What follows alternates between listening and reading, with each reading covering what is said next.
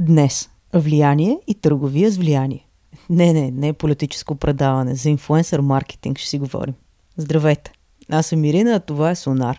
Подкаста, в който говорим с хора, които харесваме за неща, които ни интересуват. Редактор и главен инфуенсър е Нея Вородецки, а днес ни гостува деската Дончева. Тя е тя от тези китни и колоритни софийски персонажи, които винаги се появяват от някъде и винаги правят нещо супер интересно и забавно и успяват да увлекат хората около себе си. Освен това се занимава професионално с дигитален маркетинг от доста време и корпоративно, и не чак толкова. Има си онлайн магазин и един супер свеж кулинарен блог. С кой друг да си говорим за това как се става инфуенсър и разбира се, какво да правим с инфуенсърите, ако имаме бизнес и искаме да изберем този канал за реклама. Сега едно служебно съобщение. А в момента обмисляме как да променим музиката в началото и края на епизодите, както и мотото на подкаста. И сме отворени за предложения, защото ти, да, точно ти, както ни слушаш в момента и си мислиш, и само да сменят тая музика в началото и ако може да са сонар, подкаста на науката и културата, примерно, а че да става по-ясно какво правят, вече може да направиш нещо по въпроса. Отворени сме за всякакви предложения, като ни е важно те да идват от хора, които наистина слушат подкаста, а, така че няма да го обявяваме другаде. Може да ни намериш като Sonarcast и във Facebook, и в Twitter. Разбира се, и ние ще го мислим, като се надяваме след няколко епизода вече да имаме резултат, с който да се похвалим. До тогава, ето го интервюто с деската. И благодаря ти, че ни слушаш. Здрасти! Здрасти! Как се казваш и с какво се занимаваш? Казвам се Десислава Дончева, занимавам се с онлайн маркетинг. Накратко, на по-дълго имам няколко лични проекта, като онлайн магазин за дрехи, готварски блог и също така се занимавам с маркетинга на няколко бранда, най-вече в социалните мрежи. Днес с теб ще си говорим за точно онлайн маркетинг и инфлуенсъри. Ти а, си наистина страхотната позиция от една страна да рекламираш и да правиш маркетинга през различни онлайн платформи и хората, които са популярни там. От друга страна, ти да си един от популярните хора в разни онлайн платформи. Да започнем от там. Ти сега инфлуенсър ли си или не си инфлуенсър? И предпочитам да, да не ме наричат инфлуенсър, понеже в личните ни среди, както знаеш, е сериозен базик думата инфлуенсър, но реално погледнато инфлуенсър не е лоша дума съществува инфлуенсър маркетинг, така че може би съм инфлуенсър. Добре, да започнем от там, а, като изключим всичките базици по а, лични разговори. Какво всъщност е инфлуенсъра? А, какви са тези хора? Къде съществуват? Какво правят? Това са едни хора, които съществуват само в интернет и разказват живота си там, който не знам как им се случва след като са само в интернет. Но това са, реално погледнато, са хора, които са лидери на мнение и в дадена област, разбира се. И много лесно успяват да, да ангажират аудитория. А ти за да си инфлуенсър, не ти конкретно, хората по принцип, които искат да бъдат инфлуенсъри, трябва ли да бъдат добри в нещо, като стандартните селебритите едно време, които примерно могат да пеят прекрасно, поради което а, имат мнение за всякакви неща, които не са свързани с пеенето а, и влияят на общественото мнение или не трябва да имаш някакъв специфичен талант или примерно може да си много добър специалист в отглеждането на чушки и да си инфлуенсър в гледането на чушки.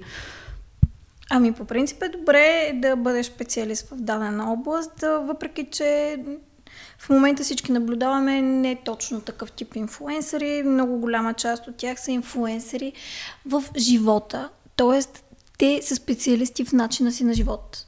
И заради това, че са специалисти в начина си на живот, успяват да ангажират своята аудитория, която също живее. Чакай сега. А, добре, Иначе... ще, ми, ще минем и към сериозните бизнес въпроси, ама как, как така са специалисти? Всеки е специалист в собствения си живот, реално. Как така?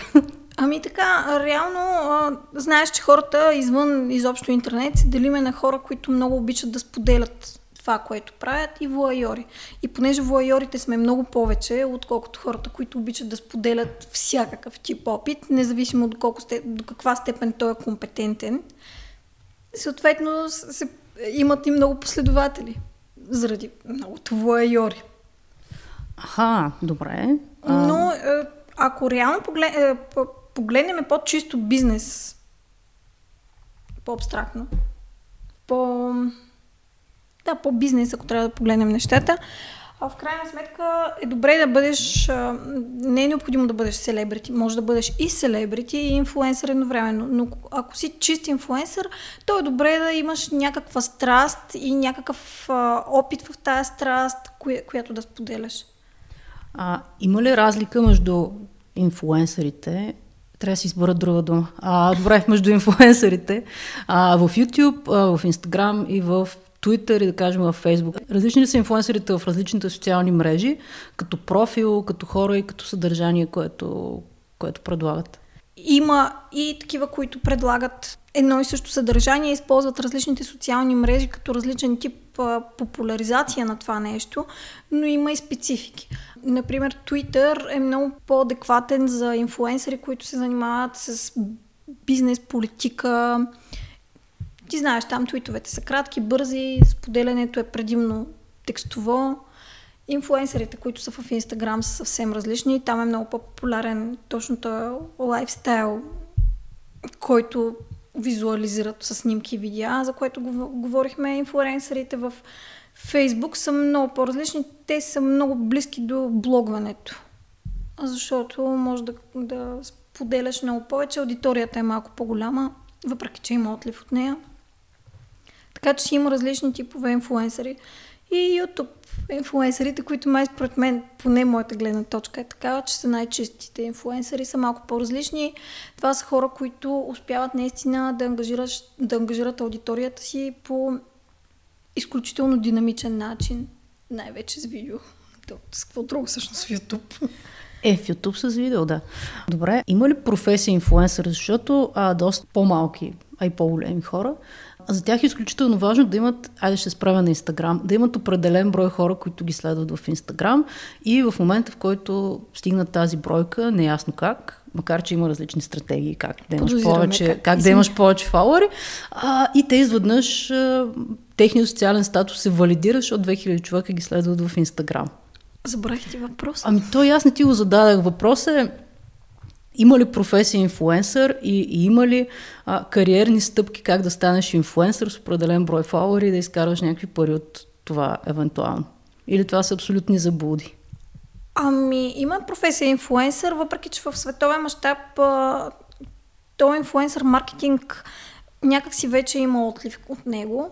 Ние тук сме малко по-назад и малко по-встрани и сега в момента, примерно в България, много млади, предимно хора на между 15 и 25 години, много желаят да имат професия инфлуенсър. Следват а, стъпки, които са набиране на определен брой последователи. Всички знаем, че има ботове за това нещо или възможност да си купиш определени последователи и прочее, прочее. Аз не смятам, че ако нямаш необходимите познания в маркетинг и изобщо нямаш а, така наречената ниша, в която да правиш това нещо, може просто да бъдеш един инфуенсър, да работиш като инфуенсър. Безумно, безумно ми звучи. Възможно е да има някакви хора, които изкарват прилични доходи от това нещо, но се съмнявам, че може да имат само единствено и тази професия или поне могат да го имат за много кратко време.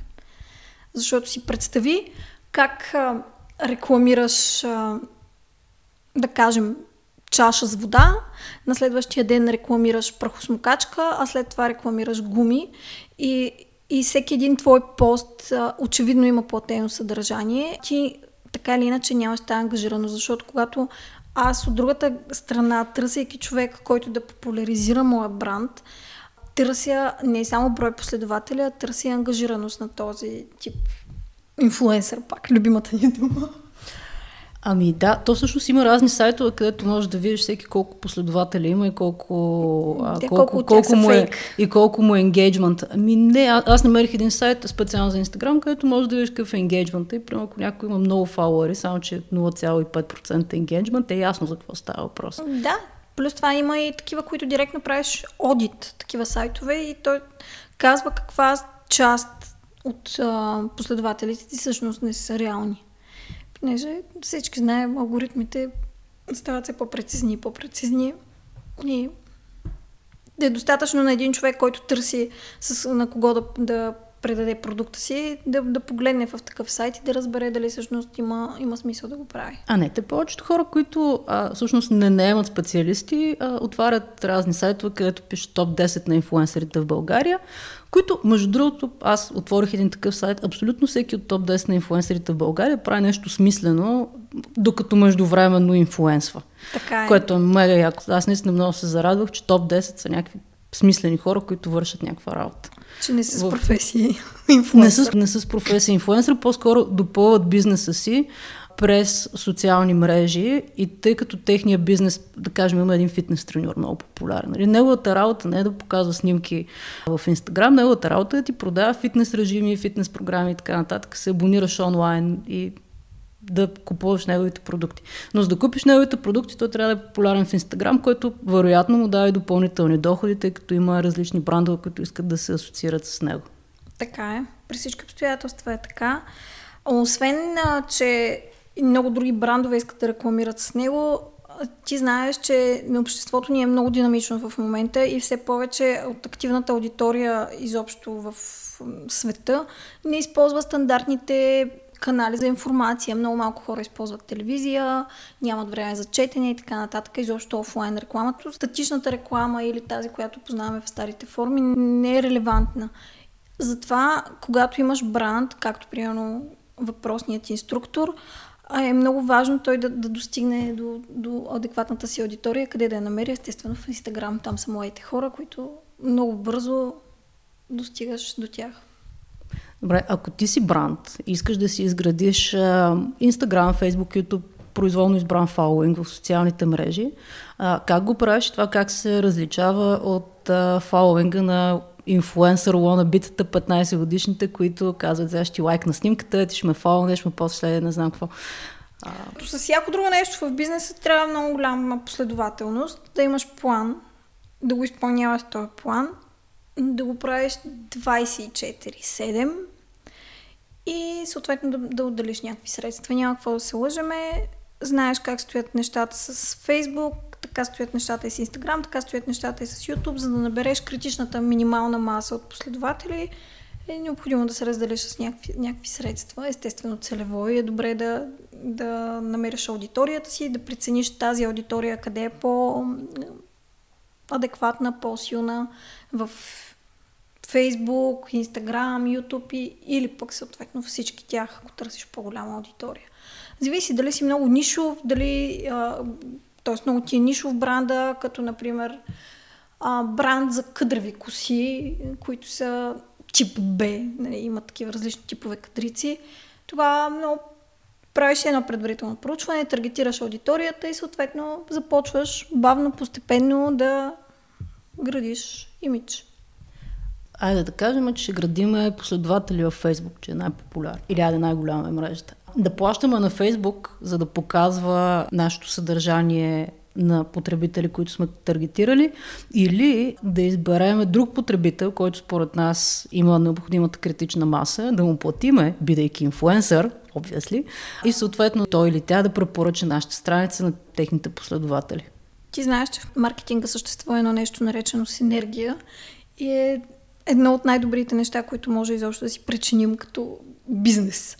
Ако видим, че аудиторията, която целим, се препокрива до голяма степен с човек, нека го наречем инфлуенсър за прегледност, е добре да, да колаборираме по някакъв начин нещата и да работиме заедно. Но аз продължавам да твърдя, че няма как да стане само единствено по този начин. Смятам, че трябва да, да имаш бюджет, който да отделиш и за платена реклама, независимо, не, понеже случая беше с Фейсбук, Нека да кажем, че да, трябва да отделим едни пари за реклама в Фейсбук, която да таргетираме изключително прецизно, естествено, пак в рамките на тая аудитория, която сме си избрали. А тези... И да не очакваме, че след като сме платили на Фейсбук един път и един път на инфуенсър, след това ставаме велики, популярни и бранда ни вече само печели. Няма, няма такъв филм. Не, то трябва постоянно да се, да се инвестира най-малкото в съдържание, ако е свързано с съдържание. А, сега, като стана дума за съдържание, а, да се върнем пак на инфлуенсерите, да кажем, YouTube имат нужда от съдържание. Имат тона за съдържание в YouTube. Но на YouTube като компания, въобще им пука потребителя Ирина, какво точно гледа в момента, докато гледа нещо. Защото YouTube си пусне рекламите, за които е плател на YouTube. Как обаче инфуенсъра Ирина, примерно, а инфуенсъра Деси, да направи така, че потребителя Ирина да гледа точно твоето съдържание? Как можем да, да направим така, че нашето съдържание да отиде напред? Тъй като наистина социалните платформи нямат никакво отношение, че съдържание се потребява.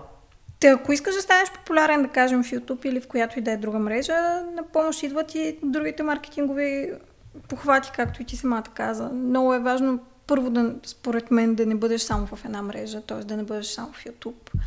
После е добре да оптимизираш съдържанието си. А ако имаш блог или влог, да го оптимизираш с SEO и с SEM може би използвам неправилните точно съкръщения, абревиатурки, но всички разбират за какво говорим, тагове и прочее, прочее.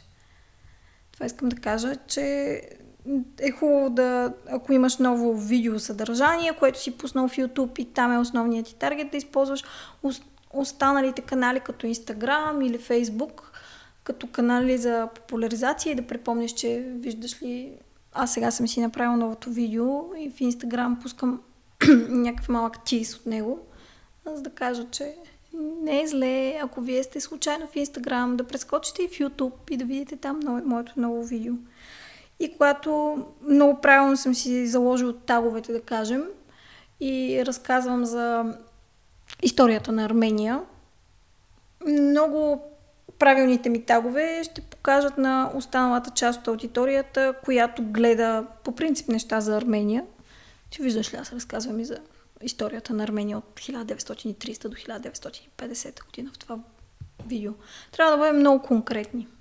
Някой беше казал, че да имаш успешен фейсбук бизнес е като да имаш най-успешния ресторант на ръба на действащ вулкан, защото всеки един момент социалните платформи, както направиха Фейсбук, много по-до от тяхна страна, а, така се промениха алгоритмите, че ти ако имаш, да кажем, хиляда човека, които ти следват страницата, твоето съдържание стига безплатното 10% от тях и ако искаш да стигне до всичките хора, които в някакъв момент си ти харесали страницата, трябва да си платиш на Фейсбук. Няма никакво значение колко ти е релевантно съдържанието.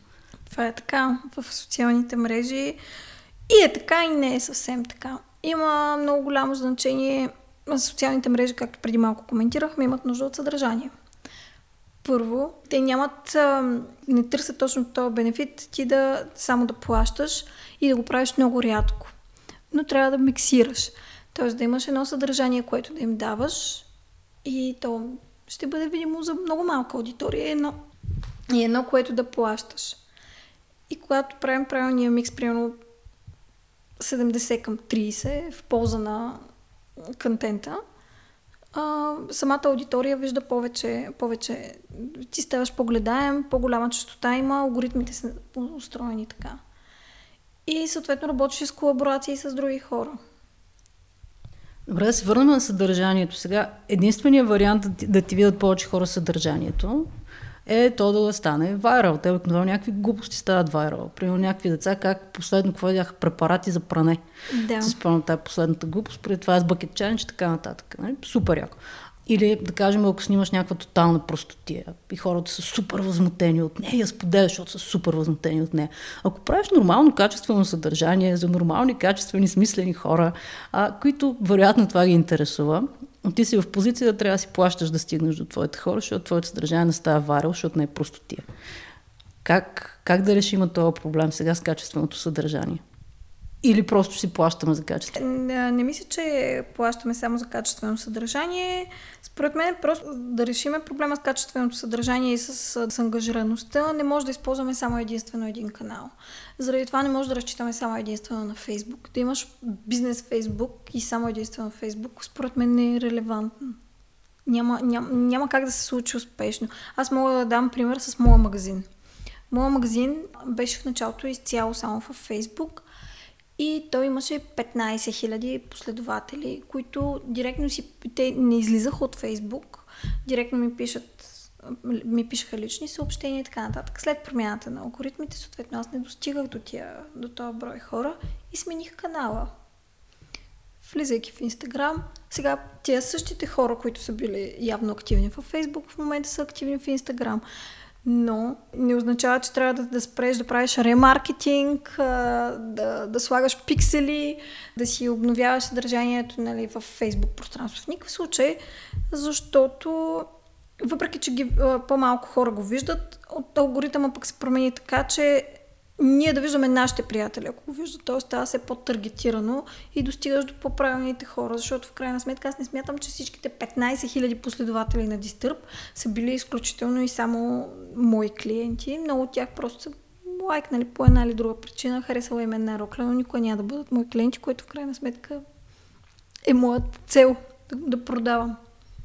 Но ако си инфлуенсър, това е сериозен проблем, защото ти се губи голяма част от аудиторията, до която достигаш, защото ако отидеш при някой инфлуенсър, а, който има 15 000 последователи и искаш да си рекламираш твоите рокли, защото ще стане страхотна синергия, но то човек няма да стигне до тия 15 000, а само до 1500, то тогава как работи тази как, как, работи рекламата за инфлуенсърите? То алгоритъм не прецаква ли инфлуенсърите, които не могат да стигнат до цялата аудитория?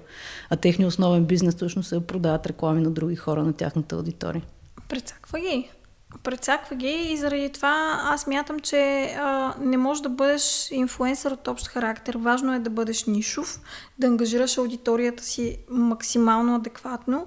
Добре е също така да споменаваш, че виждайки аз продавам тази рокля при вас и съответният инфлуенсър е облякал, е направил страхотно е, имиджово съдържание, някакси да отбележи, че това е реклама. Смисъл това, съответно, няма да прецака чак толкова голяма част от аудиторията му, дори органично погледнато няма да прецака. Естествено, алгоритмите са нещо, което не зависи от нас, и всички маркетьори се борим постоянно и всеки божи ден с какво ново са измислили тази сутрин от екипа на Twitter, от екипа на LinkedIn и така нататък. Но имайки една по-твърда аудитория, която наистина успяваме да ангажираме с а, с съдържанието си, а не продаваме, пак казвам, рокли, мляко, прахосмокачки и трактори в един и същи е, така, канал, много по-лесно ще достигнем до хората, които могат да си купят рокли, защото те някакси имам съмнение, че не са същите, които си купуват трактори. Просто такова съмнение имам, може и да не съм права. Не знам. Възможно. Аз, добре, как ти да ще, ще, ще ескалират много нещата, ако си говорим за рокли и трактори. Добре, къде е място тогава на традиционната реклама? Какво стана с традиционната реклама, която примерно обаждаш се на Радио Хикс и казваш, здравейте Радио Хикс, искам да рекламирам кръчма и коя си еди къде си. Те ти казват, добре, супер, сега ще стигнем до еди колко си хора. Разбира се, няма никаква метрика, никой не знае до колко хора стигат. Тя кой чул, кой не дочул. Ама това беше традиционната реклама преди доста време. Къде е нейното място и въобще има ли място в един все по-дигитален свят? Всички знаем, че все още, слава Богу, т.е. слава на медиите, но повече, по-голямата част от големите фирми имат бюджети за а, реклама, която е офлайн и традиционна реклама. С нея какво става? Тя, според мен, ако не... тя също продължава да съществува благодарение на тия бюджети.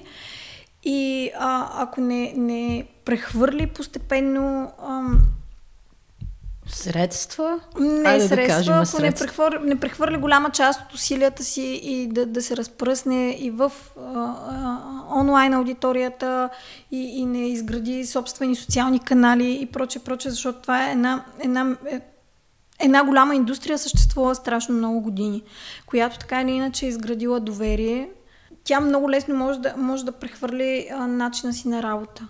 Това не означава, че телевизията ще спре да съществува ти много добре знаеш, че съществуват вече платформи като Netflix, HBO Go и прочие, прочие, прочие такива, в които всеки сам избира. Просто променят начин, трябва да променим начинът на, рекламиране в, и в този тип реклама.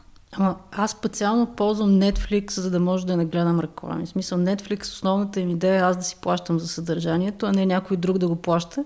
То за мен да е безплатно в едни големи кавички, ама аз да съм продукта, защото после трябва да си купя рокля, трактор и прахосмокачка.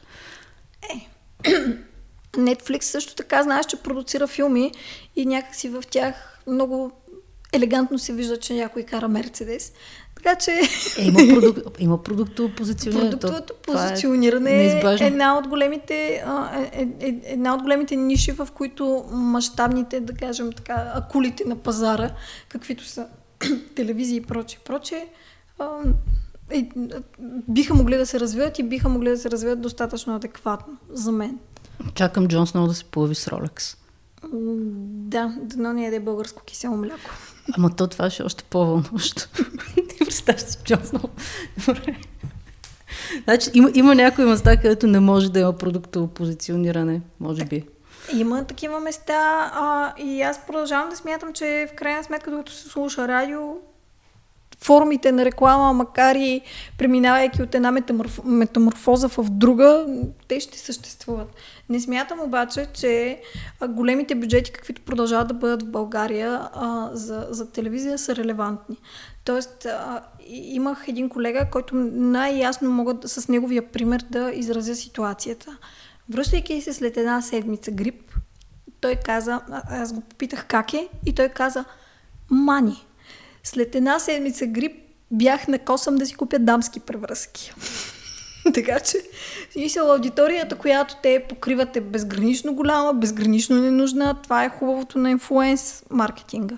Че ние може да достигнем, естествено, пак казвам, с необходимите познания, метрики, а, анализи и прочее, да достигнем наистина до аудиторията, която ни, ни трябва. Не е необходимо да продаваме дамски превръзки на момчета. Не е необходимо и да плащаме за това. В смисъл, нито от гледна точка на инфлуенсъра това е добре, нито от гледна точка на маркетьора или пък на агенцията, която ако евентуално има такава, стои по средата.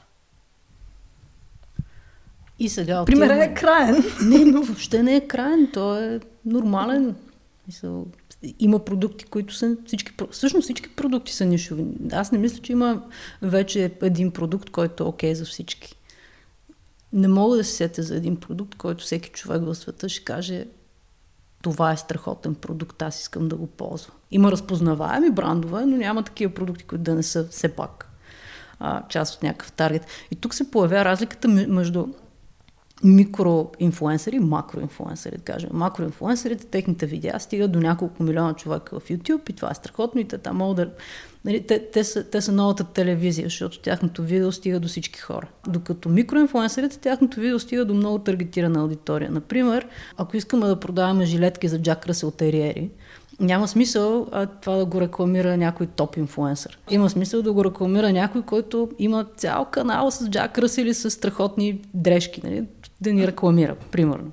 Нали така? Да, има смисъл или, или ако този човек е любител на Джак Ръсели, или ако развъжда Джак Ръсели и това му е съпортващ бизнес, или, примерно, е шивач на, на тия въпросни дрежки, които са топ фешен и така нататък. То винаги е топ фешен. Дрежките за Джак Ръсели са екстремния фешен. Екстремен. не го знаех. Не, моля ти се. Даже... Бретон. Да. А, между другото имаше наскоро, нищо общо, разбира се, а, но наскоро имаше една кампания, мисля, че беше за коледа. А, да си купиш половър за кучето, а, който е ръчно правен и абсолютно мечинг за тебе. Значи пращаш размерите на бретона, правиш твоите и някой някъде ръчно ви плете еднакви половери. Надявам се да не е сляп и в някой манастир. Но да, горе-долу идеята е ясна. Тя, тя, нали знаеш, всичко ново е добре забравено старо. така че... Не, не, не, ние, ние вървиме, вървиме към така забравяне на старо, но ето това нещо което може да го рекламираш само единствено таргетирано. Това, ако го пуснеш по БНТ, хората ще припаднат. Да, и тук идва разтегателния момент с рекламните агенции и изобщо с всякакъв тип хора, които стоят по средата, които взимат едно съдържание без да, са съвсем, без да са съвсем наясно, използват това, че самия бизнес не е съвсем наясно поради една или друга причина, до кого иска да достигне. Затова в маркетинга е едно от нещата, които трябва първо да си научиш като уроки, кой по дяволите е твоят човек, за който създаваш този продукт. Защото не можеш да създаваш продукт просто заради егото си нали, едва ли някой стои плете половерчета, само защото са много готини. Може и да има такъв човек, но това не е бизнес. А, и когато рекламата, ти като бизнес не знаеш кой всъщност ще купи тия пловерчета. Рекламната агенция раздува лекичко бюджета. Тя казва ми, ние тогава ще стигнем до малко повече хора, защото примерно 20% от тия хора, които достигаме, може би имат Джак Расели и още 5% от тях може би ще си купят такъв пловер. И съответно стигаме до макроинфлуенсъри, телевизия, радио и всички канали, които знаеш, че много голяма част от тях не са релевантни. Е, това е даваме пари за глупости. Тоест облъчваме една аудитория, която няма никакъв интерес към нашето съдържание, към това, което и предлагаме с глупости. И в същото време се опитваме да стигнем до 3% от хората, които гледат БНТ или там, каквото гледат или слушат радио в конкретния момент. За страшно много пари. Да, което е тотална загуба на време и пари, нали, естествено. Но виж, ти ако правиш половери за Джак Ръсели и за Бретони, не, да. само, не само за Джак Ръсели, може би твоята сила не е точно в интернет маркетинга и ти може би не си точно наясно какво трябва да направиш. А, и затова се появяват всякакви такива рекламни агенции и посредници, които и те май не знаят какво да направят. Добре, аз, аз имам някакъв такъв офлайн бизнес на кой да се обадя, за да ме свържа с правилния инфлуенсър, защото аз ако 90% от моето бизнес време е да си правя продукта, не мога да отделя също толкова време да ресърчна кой е най-добрият бранд амбасадър, ако не се появи и не каже здрасти. Аз тук искам да се асоциирам с това бранд. Най-вероятно, ако 80% от времето и говорим за инфлуенсъри, то е въпросният бранд амбасадор. Най-вероятно би се появил на места, в които а, и ти би се появил, примерно, киноложка изложба на, на Джак Расели, Бертони и така нататък. Със сигурност би някъде, някъде се мачвате. някъде. Ама то тогава си е абсолютно офлайн а, запознанство. Нали, през, през приятели, нали, рекламната агенция една жена ми каза. Което също работи прекрасно. То работи най-прекрасно, Ирина. За жалост, колкото и да развиваме нещата, опита го е доказал в поколения наред, че това работи най-прекрасно и така работи и много голяма част от инфлуенсърството в крайна сметка с една жена ми каза да си купя този креп за пъпки. Независимо дали я познавам, но така или иначе аз си прекарвам по-голяма част от времето в интернет и чувствам тази жена близка. Добре, как да стигнем до тези хора? Трябва ли да ги ресърчвам аз като малък бизнес, който прави крем за пъпки, натурален? И половери за Джак Ръсел, явно. А, трябва ли аз да ги ресърчвам или, или директно да се обърна към някоя агенция? Има ли достатъчно такива агенции, които могат да свършат работа? А, ами на българския пазар в момента има една-две релевантни агенции. Ако искаме да, ако искаме изобщо да, да, да рекламираме по този начин и сме решили, че това е нашия начин, чрез амбасадорството. Но като цяло аз мятам, че всичко в живота е добре да бъде проверено. Тоест, ако 90% от времето ми е заето в плетене на половери, а няма на кого да ги продавам, е добре да направя 70% от времето ми да е заето и 30% да го, да го отделя за това, кой би ме продал адекватно. Дали ще го направя през агенция, като проверя естествено агенцията какво ми предлага, или сам ще отделя това време, е въпрос пак на личен избор, но наистина смятам, че никой не трябва нищо да, да, да проверява. Просто аз имам един бюджет и искам да стана супер популярен и да продавам 100% от продукцията си с половери. Разбираш ме. По-добре е да направя 5 половера, отколко които да продам и да съм отделил достатъчно време за това, отколкото 10 половера, които да стоят вкъщи. Ето това е намесата на рекламата и на специалистите, но не, наистина не всички хора са специалисти. Ти знаеш колко хора са тотално офлайн. Те затова примерно се обаждат на местното радио и казват рекламирайте ми еди какво си. Нищо, че никой не ги слуша. Аз знам. Но и знам колко хора са в бизнеса и ти го казвам наистина отличен и много изстрадал опит, които а, са в маркетинга без да знаят защо са там.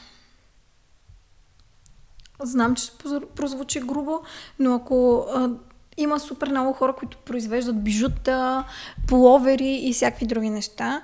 И те отиват в една мащабна рекламна агенция и там им говорят за едни бюджети с, с едни трицифрени, четирицифрени суми и тия хора си казват ми, ние не можем да използваме тая въпросната агенция, нормално, като стартираш и малък бизнес не можеш и решават да направят две неща. Или да се саморекламират, което не винаги е лошо, но ти знаеш, че имаш, трябва да имаш много познания и да, да отделиш една не само 30% от времето си, ами може би 70%.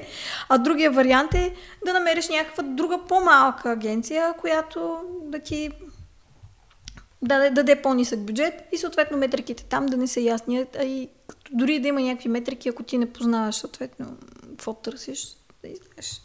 Ако, ако не знаеш къде отиваш, всички пътища водят на там, така или иначе. В маркетинга е същото.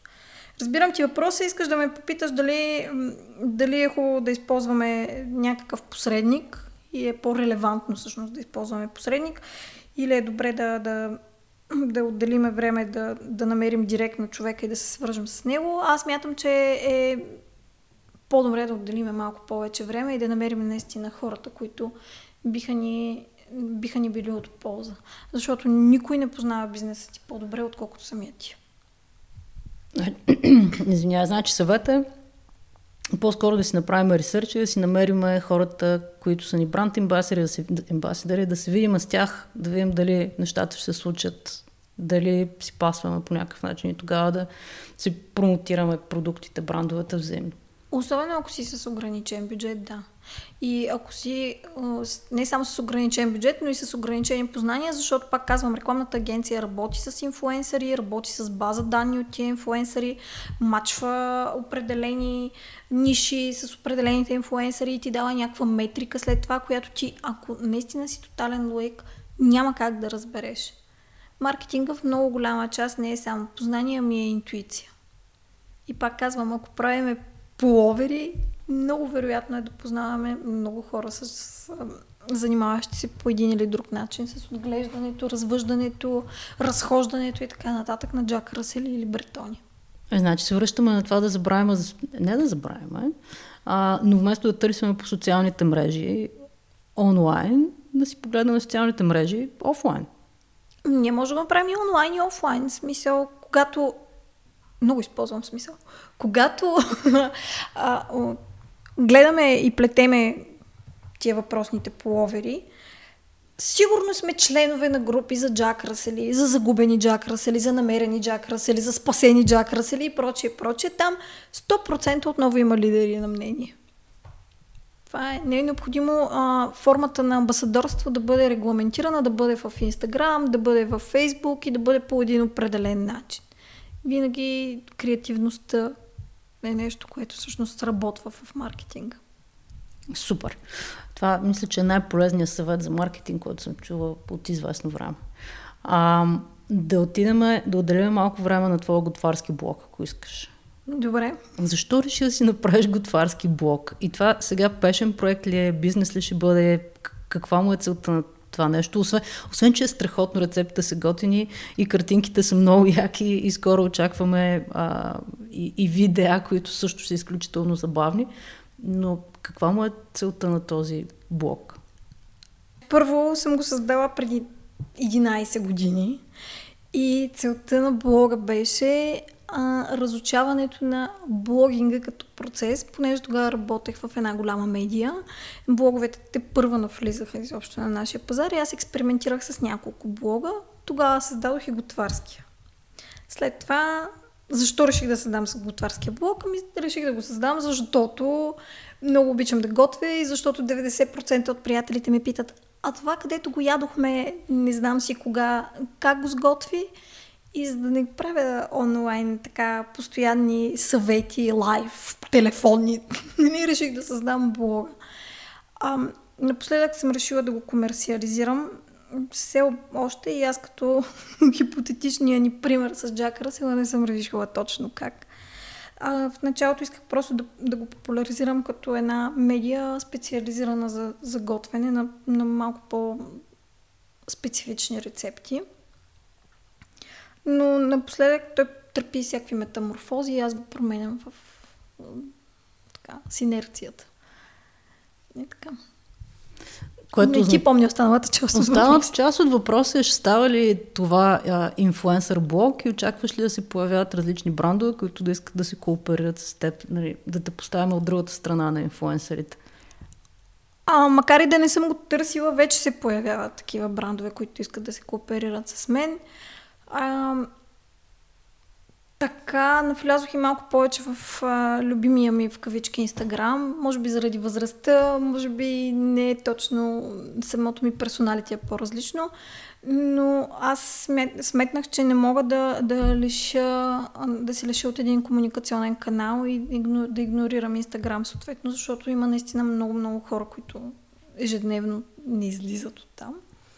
И навлизайки в Инстаграм, все повече хора започнаха да ми пишат за някакъв тип колаборация. Искам да ти кажа, че 80% от писаните към мен неща по някакъв начин съм игнорирала или тактично отказала и не чак толкова тактично отказала, защото моите убеждения за хранене, които изповядвам и които намират място в блога, корено се различават от а, техният бранд изобщо. Например, никога няма да рекламирам сухи подправки с определено количество консерванти, просто защото е в тотален разрез с мен. И смятам, че, че, че това всъщност е най-основното нещо в крайна сметка. Да имаш идея какво правиш и то да, да отговаря на тебе като персоналност. Така ли иначе създаването на този продукт, да го наречем готварска престилка, а, той изисква много време и усилия. Не е просто, нали, сега ще наштракаме тук една снимка с лошо осветление на една чиния, която не е добре подредена, пращаме там, който е хареса. Всъщност нещата са направени супер професионално, което в, освен време струва и пари, така че трябва да има някаква монетизация цялото това нещо, за да продължи нататък. Така че не мисля, че има всъщност това, това че идват спонсори е супер. А, въпросът обаче е такъв а, и ти до голяма степен ми отговори. Как се запазваш интегритета а, и хората ти вярват на това, което казваш и в същото време да не изпускаш възможности да монетизираш, тъй като в крайна сметка трябва това нещо да се издържа, трябват му спонсори. Ами, първо, носенето на много дни под една мишница, както между другото го правиш и ти, с бара, с подкаста, по същия начин, нали, не очаквам, че ще си издържам само единствено с готварска престилка или пък ще стана топ готвач. Но а, намирането на баланса, да, изисква някакво време, но в крайна сметка го правиш за себе си, знаеш защо го правиш и а, ако съответно по някакъв начин ти а, и твоите убеждения са свързани с това, което някой човек иска да рекламира при тебе. Ето, той, е, той си е написал домашното и знае, че ти не готвиш, да кажем, с а, маргарин или някакви други, или не, не, не консумираш месо. А, и тогава, съответно, става много добра колаборация, защото ти би го препоръчал така или иначе и без пари. Но да, отделеното време, съответно, струва моето време и моето пространство, в крайна сметка, би трябвало да му струва някакви пари. А, и ето тук също може да бъде прескочена рекламната агенция, ако, ако, си, ако си блогър, инфлуенсър или няма значение, ако си човек като мене, който има много голям бекграунд отзад с маркетинговите изобщо договорки. Но ако ти си блогър, който е много добър готвач, но няма никаква представа как да сключи един маркетингов договор, тогава е добре да, направиш, да си напишеш домашното и да разбереш коя да е твоята агенция да го направи вместо тебе. Ето тук имат а, смисъл и, и изобщо и са релевантни маркетинговите агенции за мен. Супер. И последния въпрос винаги е къде да те намерят хората за всяка една от твоите хиляди шапки и всичките дини, които си поел под мишница. Напоследък предимно вкъщи. Могат да ме намерят, могат да ме намерят на престилка.com, могат да ме намерят в Facebook, в Instagram, могат да ме намерят в няколко от баровете, на които организирам ивенти и могат да ме намерят в Disturb, където продавам дрехи и така. Добре, супер. Много ти благодаря. Благодарим още веднъж. Вярвате или не, след като записахме този епизод, пуснах първия си инстаграм пост от личния си профил с хаштагове и всичко и реших да ставам инфуенсър. За съжаление или за радост, само деската ми хареса поста и това само защото е добър човек. И Инстаграм загуби поредната си звезда в мое лице. Вие какво правите в Инстаграм и въобще онлайн и какво мислите за инфуенсърите? Можете да ни кажете и във Фейсбук, и в Твитър. Там сме Каст. Можете да ни кажете, ако имате идеи за теми и за гости в подкаста. Може да ни кажете каквото искате. Ние се връщаме другата седмица с чисто нов епизод и гост. Чао и до скоро!